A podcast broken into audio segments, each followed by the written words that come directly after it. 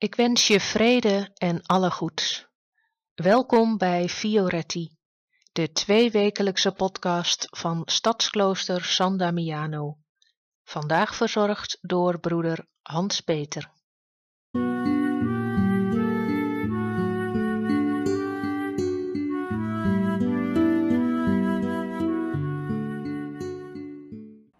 Vraag een willekeurige kloostergast eens wat hem of haar zo aanspreekt in het klooster. En er is een dikke kans dat je onder andere de stilte als antwoord krijgt. Stilte. Ja, het is inderdaad een kenmerk voor het klooster. En in het bijzonder het gebed. Daar zit altijd een stukje stilte in. Maar wat is stilte eigenlijk? En hoe kun je zelf de stilte zoeken? De Amerikaanse componist John Cage zei ooit: Stilte is iets anders dan de afwezigheid van geluid. En hij heeft gelijk. Hij illustreerde dit met zijn beroemde stuk 3 minuten en 44 seconden. Een pianostuk dat iedereen, ja, ook jij en ik, kunnen spelen. De pianist opent plechtig de klep van de piano heft zijn handen op om te gaan spelen, maar doet helemaal niets. Na exact 3 minuten en 44 seconden sluit hij de klep van de piano. En daarna herhaalt hij dit nog twee keer, want volgens de partituur, ja, die bestaat echt, moet het stuk drie keer gespeeld worden. Tot slot neemt hij het applaus in ontvangst. Maar laten we terugkeren naar de stilte. Dit stuk is stilte en toch telkens anders. De ene keer hoor je vogels fluiten of een insect zoomen. Een andere keer hoor je gekuch van een toeschouwer of wellicht het verkeer of het zuizen van water of verwarmingsbuizen. Ja, het is zelfs mogelijk dat ik aan de ene kant van de zaal een totaal ander concert meemaak dan jij die aan de andere kant van de zaal zit. Laten we nu eens kijken wat stilte betekent voor Clara en Franciscus. Clara schrijft in haar regel de stilte voor. Dat wil niet zeggen dat de zusters nooit met elkaar mogen spreken. Sowieso gold de stilte alleen van de complete, dat is het laatste gebed voor de nachtrust, tot het gebed van de volgende ochtend 9 uur s ochtends, het derde gebed van de dag in die tijd. En verder gold het de hele dag in de kerk, in de slaapzaal en in de resten, maar daar dan weer enkel tijdens het eten. En de stilte gold al helemaal niet als de zusters buiten waren of als ze bij de zieken op de slaapzaal waren. En zelfs tijdens de momenten van zwijgen kan, met de woorden van Clara, dat wat gezegd moet worden, kort en zacht gebeuren dan lijkt het misschien alsof stilte helemaal niet zo belangrijk is voor Clara. Maar schijn bedriegt.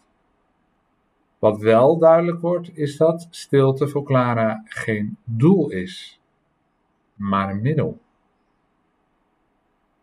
En ook voor Franciscus en zijn broeders was het een middel om te bidden.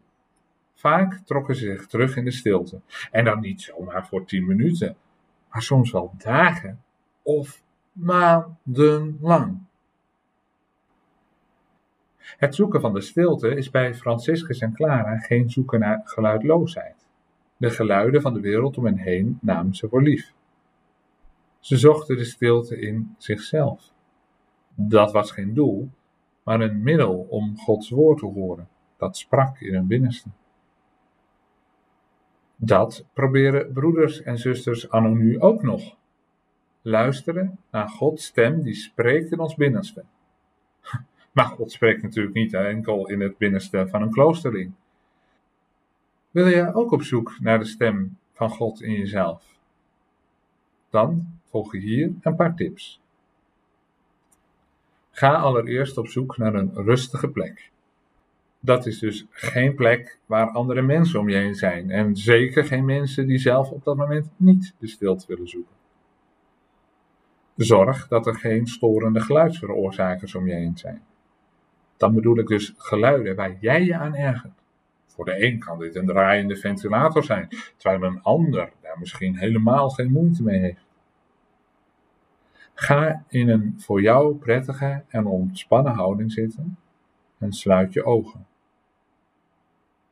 Probeer nu, en dat is het allermoeilijkste, de gedachtenstroom in je hoofd zoveel mogelijk te dempen.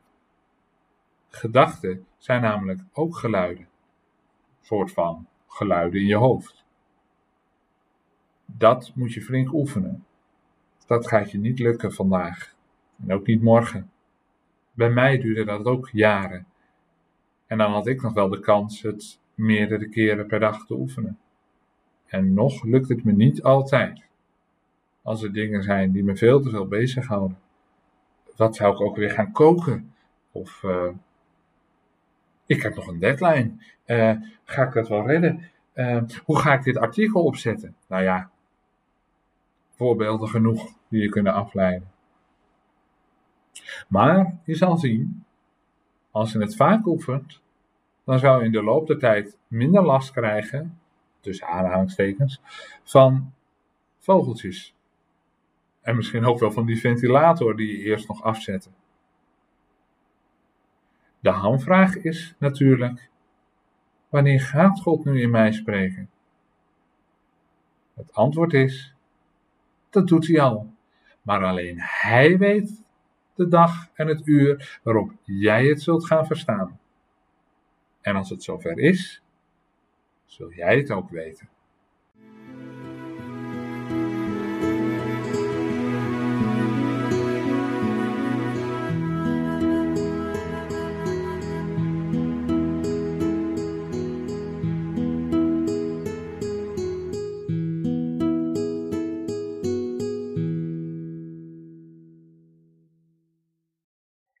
Bedankt voor het luisteren. Tot over twee weken. En tot die tijd, vrede en alle goeds.